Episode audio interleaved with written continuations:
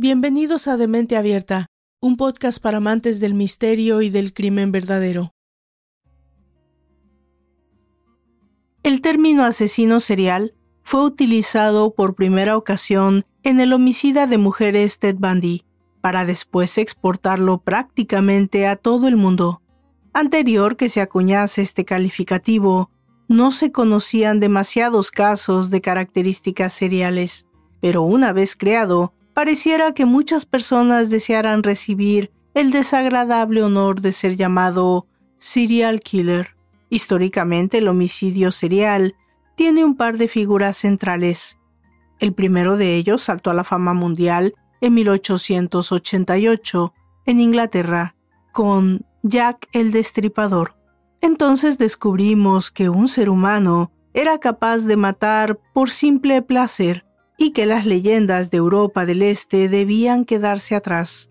Por otra parte, en plena época hippie, la familia Manson pone en primeros planos mediáticos al homicidio y depravación, después de la muerte de la bella estrella cinematográfica Sharon Tate y la increíble historia de los mensajes ocultos en el White Album de los Beatles.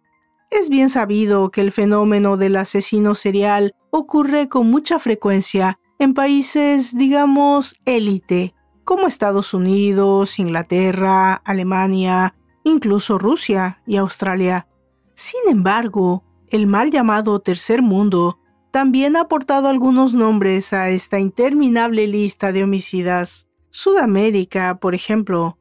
Colombia participa con Luis Alfredo Garavito, Pedro Alonso López y los brasileños Adriano da Silva y Francisco das Chagas, mientras que nuestro México colabora con muchos interesantes nombres como Gregorio Cárdenas, Juan Corona, Ángel Reséndez y algunas ramificaciones como las poquianchis y los narcos satánicos. Estos son solo una mínima parte de los casos más sonados de la nota roja policíaca que, aparte de homicidas seriales, tienen entre sus filas a caníbales, matricidas, parricidas, tamaleros, psicópatas, magnicidas, etc. Pero una de las cosas que encuentro más interesante, a veces hasta apasionante, es esa figura retórica que parece como parte del mexicanismo. El asesino serial se ha rehusado a ser reemplazado como emblema de nuestro tiempo, y yo creo que más bien parece que cumple cierto rol cultural en la sociedad como fenómeno apaciguador de ciertos miedos, en donde su representación, a través de la ficción, neutraliza su aparición en la mente del ciudadano como algo, digamos, indiscernible y lo representa en términos neutrales. Es decir, la cultura es el único lugar en donde el asesino en serie puede ser entendido y hasta admirado, pues porque nos acerca a su figura indefendible, pero al mismo tiempo empoderada por su naturaleza y también por los medios para, de esta forma, penetrar en su psique. La cultura es una aliada importantísima a la hora de pensar en el asesino serial, pues es solamente ahí donde la violencia puede representarse continuamente y, por lo tanto, donde es válido no suprimir la violencia, sino asumirla en formas y dosis no letales, sino una consecuencia jurídica de por medio. Entonces, ¿por qué es tan importante tratar de entender al asesino serial? Me parece que si vivimos en una comunidad continuamente ansiosa por expulsar la violencia, su representación nos ayuda a inocularla dentro del corazón de la comunidad para aplazarla, separarla de nosotros continuamente. En este podcast me he ocupado de la exposición del asesino serial como realidad contemporánea, como narrativa histórica, pero he querido algo más, y confieso que aún no lo he logrado. Explicar, a un mismo tiempo, su rol como imagen cultural que seduce a la audiencia y me confunde al mismo tiempo. Propugno entonces por una psicología criminal narrativa, quizás como un método de análisis que utilice a la literatura, a otros podcasts, a otros creadores, muy buenos y mejores que esta servidora, como vasto depósito metodológico para comenzar a desentrañar desde la ficción a este tipo de sujetos, los cuales parecen eyectarse fuera de los sistemas de vigilancia contemporáneos, pero también fuera de las explicaciones que hasta ahora la ciencia y el conocimiento nos han proporcionado, y tal vez en algún punto acercarnos a la respuesta de ¿qué es lo que hace matar al asesino serial? La resiliencia de su vocación es impermeable a cualquier intento para descifrarlo. La literatura mexicana ha comenzado hace mucho tiempo a captar estos mensajes de violencia. La representación artística puede ayudarnos, estoy segura, a concebir una nueva forma de acercarnos a la psique de estos sujetos. La violencia no es un fenómeno intraducible, especialmente aquella que proviene del asesino serial, pero sí provoca un entrañamiento, en quien intenta entenderla. En última instancia, me parece, estamos ante un problema de lenguaje. De ese momento en que señalamos algo, lo nombramos, pero no lo entendemos. No existe horror más corpóreo que el de tocar lo que no sabemos qué es. ¿Lo has intentado alguna vez?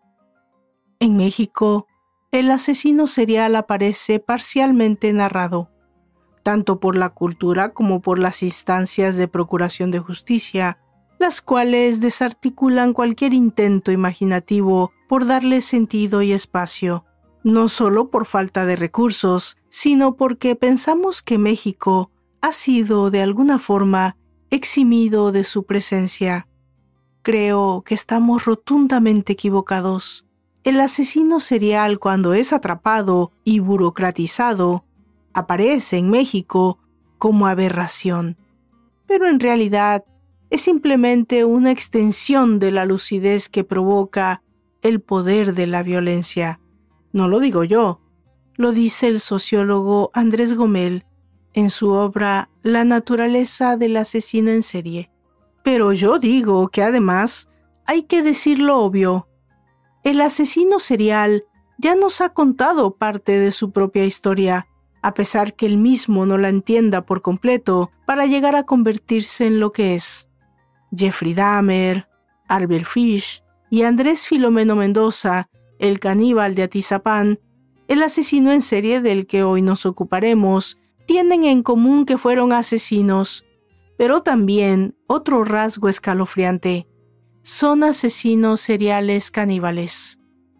El acto de alimentarse de un cuerpo humano es algo que ha acompañado a la humanidad desde tiempos remotos por cuestiones rituales o de supervivencia, pero cuando esto envuelve un acto de placer sexual o dominio sobre otros, es cuando se convierte en algo aterrador. ¿Por qué algunos asesinos seriales cometen canibalismo? Y aunque el canibalismo tampoco es algo sumamente frecuente entre estos sujetos, se calcula que de los 2.000 asesinos en serie activos actualmente en Estados Unidos, entre 5 y 10 son probablemente también caníbales. Sí, escuchaste bien.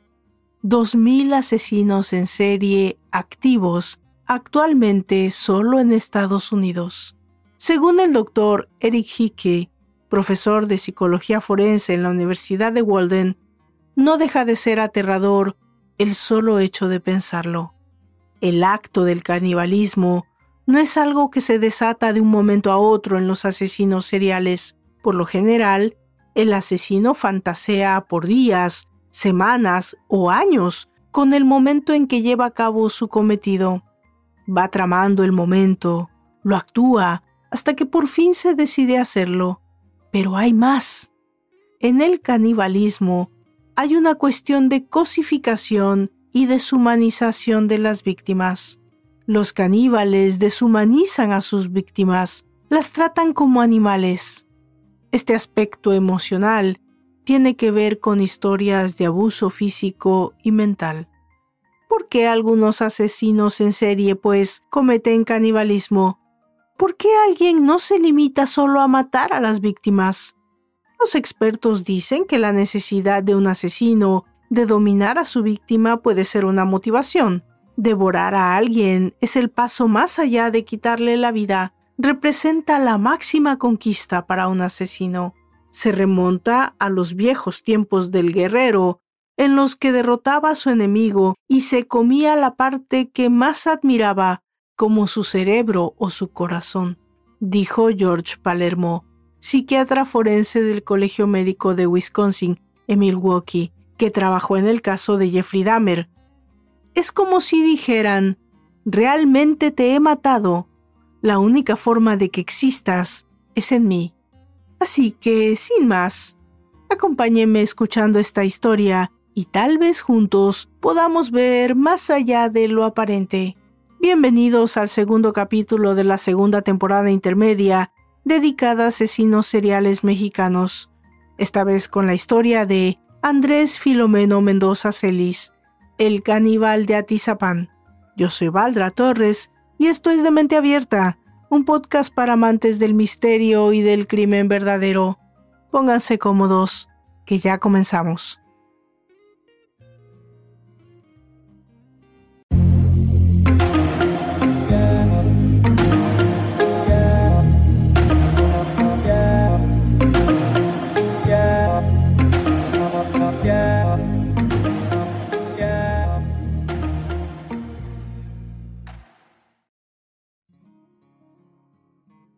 Durante más de tres décadas, un hombre asesinó, violó, destazó y enterró a decenas de mujeres en el patio de su casa.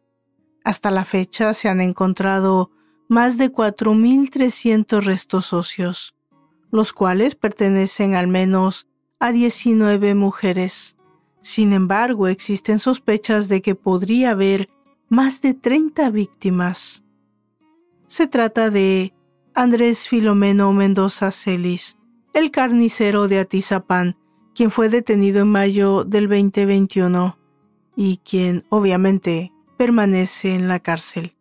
El hecho de que un hombre haya podido cometer tantos crímenes frente a las narices de todo el mundo es muy revelador.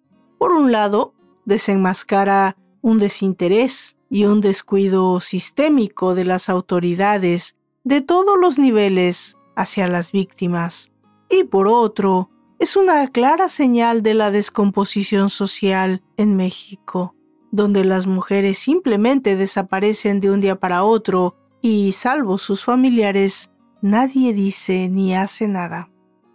Andrés Filomeno Mendoza es un hombre de la tercera edad. A sus 72 años, inspiraba muchas cosas, pero miedo no era una de ellas. Dependiendo a quién se le pregunte, será la opción que tengan de su persona. Diligente, metiche, acomedido, libidinoso, callado, entre muchas otras cosas. Pero peligroso no. Nunca. Durante 2021 fue la sombra de su vecina Reina González, una mujer de 34 años, pequeña y guapa. Ella estaba casada con Bruno Ángel Portillo, un policía, y tenía dos hijos. Reina atendía una tiendita en la que vendía teléfonos celulares y Andrés la ayudaba con algunas cosas.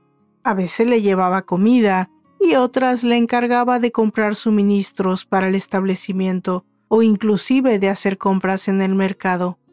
Andrés se había convertido en un amigo de la familia lo invitaba a comer a su casa y le daba un poco de dinero a cambio de los favores que hacía. En la colonia Lomas de San Miguel, todos conocían a Andrés. Estuvo metido en la política y fue representante vecinal. Era un hombre solitario. Nunca tuvo pareja, pero sí conocieron a una hermana que no vivía con él.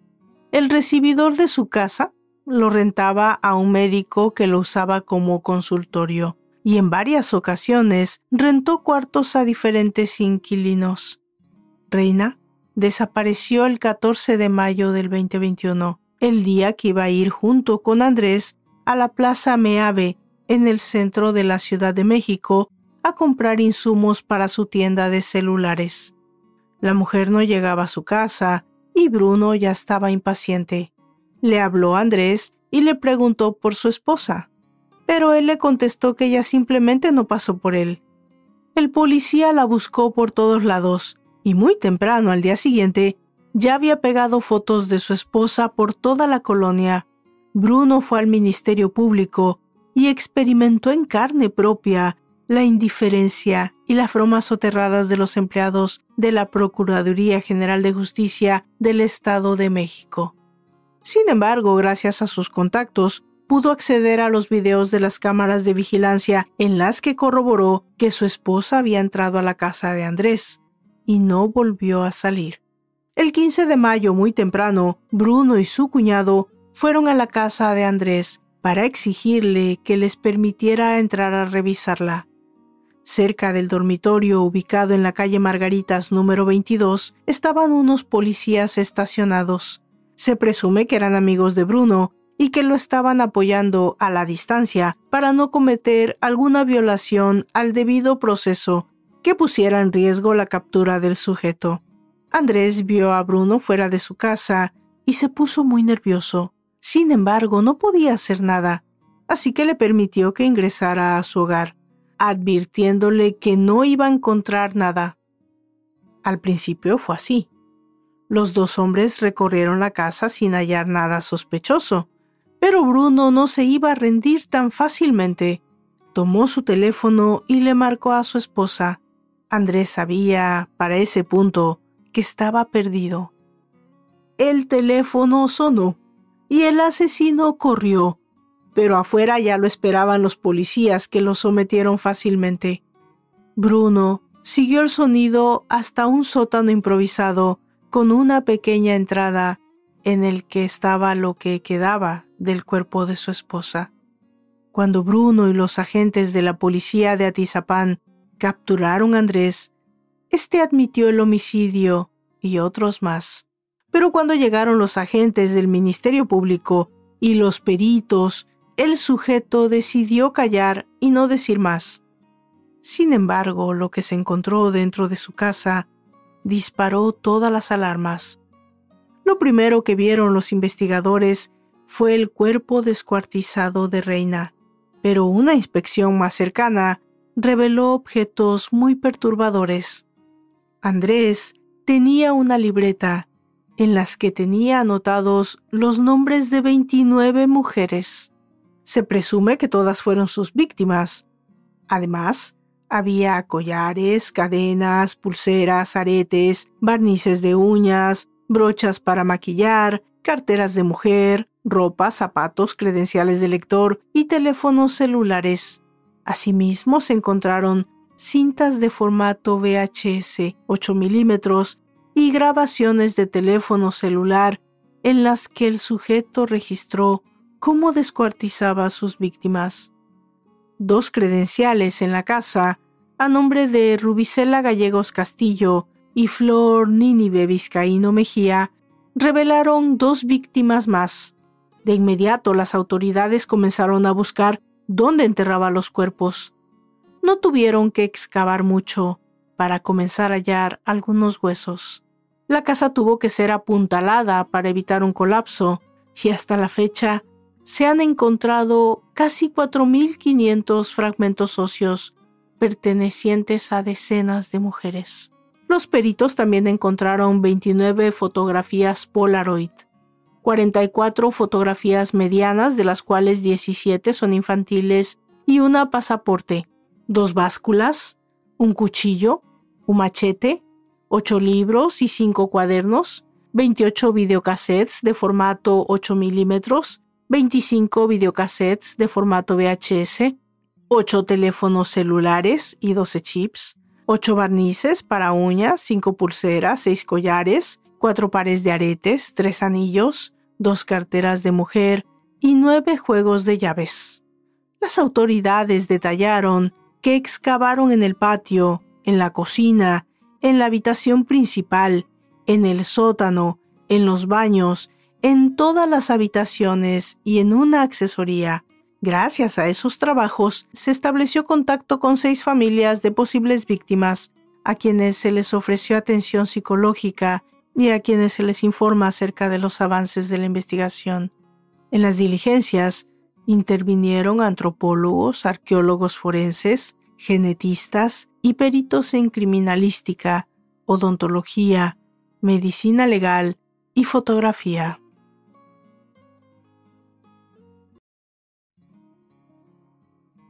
Hasta este momento, se desconoce la cantidad de víctimas de Andrés Filomeno Celis. Lo que sí se conoce es el nombre de algunas mujeres que tuvieron la mala suerte de cruzarse en su camino. Una de ellas fue Rubicela Gallegos Castillo, quien al momento de su muerte tenía 32 años de edad. Era madre soltera de un niño y nació en Monterrey, Nuevo León, pero se mudó al Estado de México en busca de una mejor vida para su hijo. Trabajaba como repartidora de Uber Eats en Tlalnepantla y desapareció el 20 de julio del 2019. Fue vista por última vez en un restaurante. Otra víctima fue Nínive Vizcaíno Mejía, una mujer de 38 años de edad, madre soltera de dos hijas, originaria del Estado de México. Trabajaba como recepcionista en el municipio de Tlalnepantla, Estado de México, y desapareció el 16 de octubre del 2016. Otra víctima fue Norma Jiménez Carrión, quien desapareció el 6 de agosto del 2011 en Tlalnepantla. A ella la conoció en el bar El Barrigón, ubicado en las calles Aguatlán y Morelos, Colonia San Javier. La mujer tenía 41 años, era de complexión robusta y medía unos 55 metros. Habló por teléfono a su casa para avisar que iba en camino, pero nunca llegó. Otra de las posibles víctimas de Andrés fue Berenice Sánchez Olvera, de aproximadamente 20 años de edad, quien trabajaba en un bar llamado El Marinero. También se tiene conocimiento de dos mujeres identificadas como Aline y Gardenia, a quien el asesino conoció en el bar El Barrigón. Se sabe que las cortejó, pero ambas lo rechazaron y se negaron a tener una relación amorosa con él. En declaraciones hechas ante el Ministerio Público, Andrés aseguró que la primera mujer que asesinó la desapareció hacía 20 años y que se llamaba Karen o Perla. No recordaba, pero sí recordaba que la mató y la descuartizó porque le sacaba mucho dinero y no cumplía con sus exigencias. Dijo que diez años después de ese hecho, asesinó y descuartizó a una mujer a la que identificó como Berenice. Recordó que la conoció en un bar cuyo nombre es Marinela. La llevó a su casa para tener relaciones sexuales y después la mató. Existe otro caso del que se sabe poco, entre los miles de huesos encontrados en la casa del monstruo de Atizapán, fueron localizados los fragmentos de una menor de edad. En ese sentido, las autoridades señalaron que se investiga si se trata de un niño que acudió a la casa de Andrés acompañado de su mamá, quien estaba en calidad de desaparecida. Se trata de María Noé Mares y su hijo Edgar, de solo siete años de edad, que desaparecieron el 24 de diciembre del 2014. La hermana de la víctima afirmó que María vendía dulces en un puesto callejero y que Andrés le daba permiso de guardarlo en su casa. El sujeto le prometió conseguirle un lugar en un deportivo para que colocara su puesto y darle despensas del gobierno. La familia buscó a María y a Edgar por todas partes, y solo Andrés dijo haberlas visto. Incluso el Ministerio Público rindió declaración, pero allí no investigaron más sobre el asunto.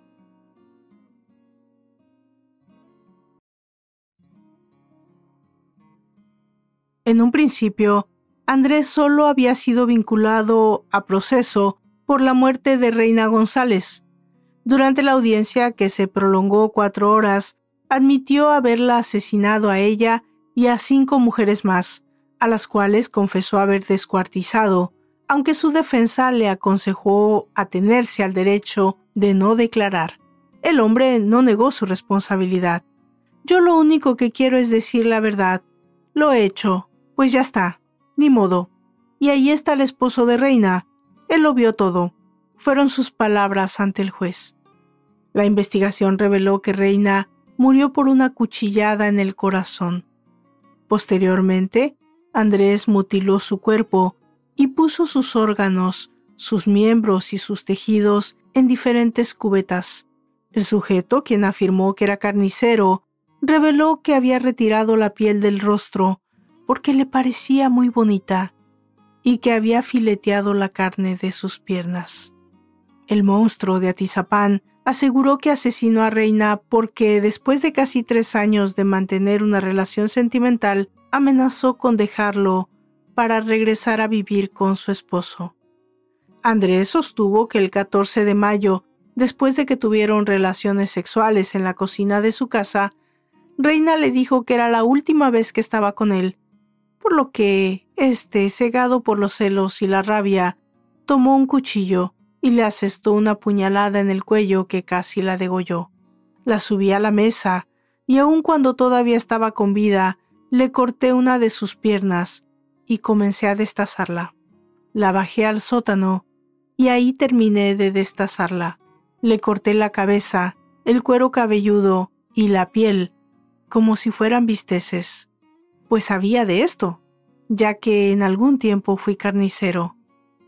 Las tripas y sus órganos los metí en cubetas, señaló.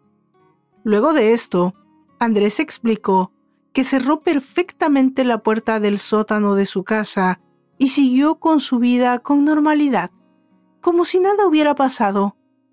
El hombre declaró que conoció a Reina hacía tres años pues ella tenía un negocio de celulares y accesorios para teléfonos. Él la visitaba de manera regular con el objetivo de realizar recargas para su teléfono. Afirmó que estableció una gran amistad con Reina y que ésta le tenía gran confianza, al grado que le confesó que su esposo la engañaba con otro hombre y que deseaba vengarse. De este modo comenzó la relación con él.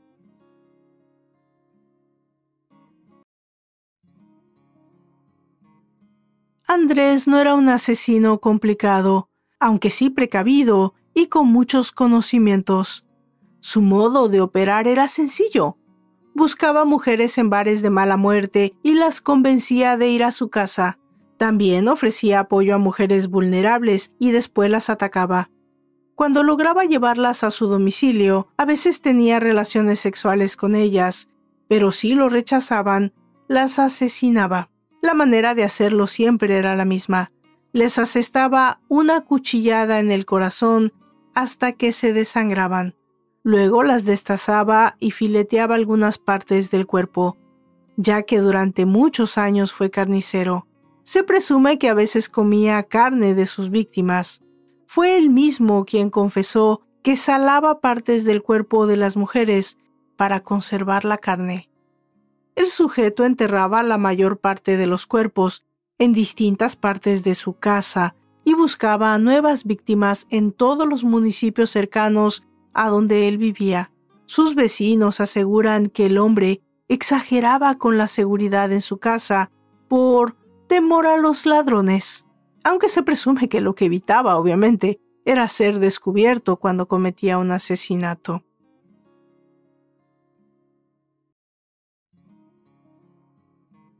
Andrés Filomeno Mendoza Celis nació en Oaxaca el 29 de noviembre de 1947. No se sabe nada sobre su infancia ni cómo migró hacia el Estado de México. Algunas notas periodísticas señalan que en la década de 1980 llegó a la casa de Atizapán de Zaragoza, propiedad de su hermana, quien le pidió que la cuidara y cobrara las rentas de los cuartos del inmueble. No existen menciones sobre si sufrió abusos o maltratos, o si tuvo problemas durante su adolescencia. Es un asesino organizado e impulsado por un fuerte deseo sexual. Las autoridades del Estado de México determinaron que Andrés vivía solo, no tenía familiares cercanos y no contaba con antecedentes penales. Tras su detención, no se presentaron familiares cercanos para visitarlo enterarse del caso y la situación legal del sujeto. Se determinó que era un asesino solitario que utilizó sus conocimientos como carnicero para actuar con efectividad durante sus ataques y al desaparecer los cuerpos de las mujeres que asesinó. En una época de su vida Se sabe que incursionó en la política, aunque su participación fue casi irrelevante. Sin embargo, se hizo acreedor a un apoyo económico trimestral de 600 pesos por parte del gobierno del Partido Acción Nacional, dinero que utilizaba para algunos pequeños regalos a niños de la colonia. Si bien su estatus político era nulo, le servía para ganar respetabilidad y confianza entre sus vecinos, lo que a su vez le permitía cometer los crímenes y no generar sospechas. Era un sujeto organizado.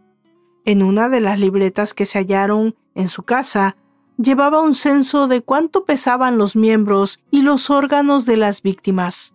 Hay un registro de 1994 en el que detalla que el 17 de diciembre la mujer a la que estaba destazando había pasado a otra vida.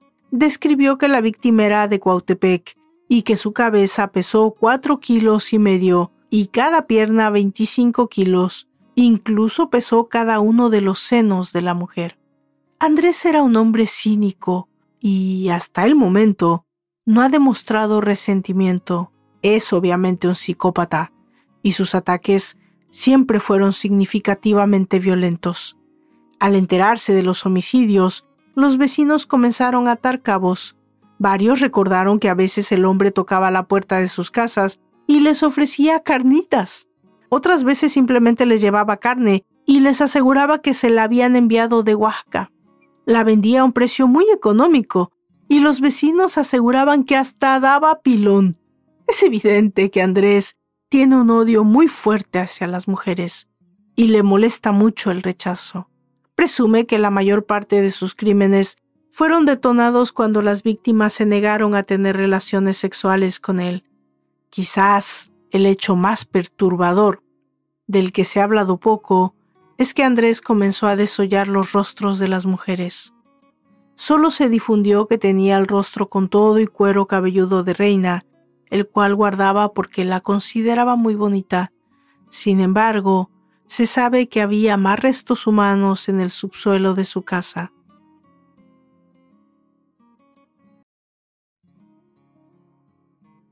Actualmente el llamado monstruo de Atizapán está recluido en el Centro de Reinserción Social de Tenango del Valle, sitio al que fue trasladado luego de que el penal de Barrientos fue blanco de un ataque por parte de otros reos. El equipo multidisciplinario de la Fiscalía de Justicia del Estado de México no ha detenido la investigación en la casa del feminicida serial y continúa en la búsqueda exhaustiva de nuevos hallazgos al igual que en la casa de uno de los familiares, ubicada en la misma calle de la colonia Lomas de San Miguel. Las autoridades están a la espera de poder incorporar nuevos hallazgos para que al cierre de la investigación se reúnan nuevos datos de prueba que puedan tomarse en consideración. En la actualidad se indagan desapariciones de mujeres de 1990 a la fecha en los municipios de Huixquilucan, Naucalpan, Tultitlán, Tlalnepantla, Cuautitlán y Cuautitlán Izcalli. Recientemente las autoridades anunciaron la identificación de restos socios de 20 personas más y la ubicación de seis víctimas a partir del análisis de ADN realizado a los huesos. Las familias de esas seis víctimas fueron localizadas por la Fiscalía General de Justicia del Estado de México para realizar el proceso de entrega de los restos así como apoyo psicológico y el acompañamiento jurídico en caso de que sea necesario. El proceso científico para identificar a las víctimas comenzó obviamente con la ubicación y la separación de los fragmentos óseos. Posteriormente se realizaron trabajos de extracción, purificación, cuantificación, ampliación y tipificación para la obtención de los perfiles genéticos. Cuando se obtuvieron los perfiles, fueron confrontados con el ADN de 11 familias, las cuales fueron identificadas mediante credenciales, ropa y objetos personales hallados en el lugar. Los trabajos en la casa de Andrés Mendoza y en el laboratorio van a continuar hasta identificar los restos de todas las víctimas restantes localizadas en el domicilio.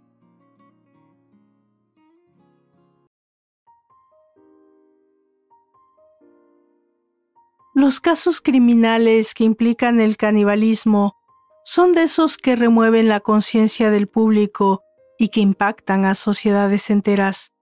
No es de extrañar que copen titulares y noticiarios. Para las culturas occidentales contemporáneas, el acto de comerse a un semejante es uno de los mayores tabúes inimaginables. Los crímenes tan extremos como el canibalismo son, por otra parte, de gran interés para el campo de la psicología forense. Virtualmente todos los sospechosos de esta clase de actos que terminan siendo juzgados aducen en su defensa padecer graves trastornos psiquiátricos. Por ello resulta especialmente interesante explorar el perfil psicológico que puede subyacer en quienes llevan a cabo esta atrocidad. Ya en su momento nos adentraremos un poco más en este canibalismo cultural o el canibalismo de supervivencia o el canibalismo patológico criminal como el de Celis, que se produce en el seno de una sociedad en la que es tabú y por tanto supone la desviación de la norma social. Esta variedad es la que precisamente pertenece este caníbal de Atizapán y la que preocupa a la psicología forense. Yo soy Valdra Torres y me despido por esta vez de este capítulo tan interesante dedicado a Andrés Filomeno Mendoza Celis, el caníbal de Atizapán. Los espero en la próxima entrega de Demente Abierta, un podcast para amantes del misterio y del crimen verdadero. Hasta entonces.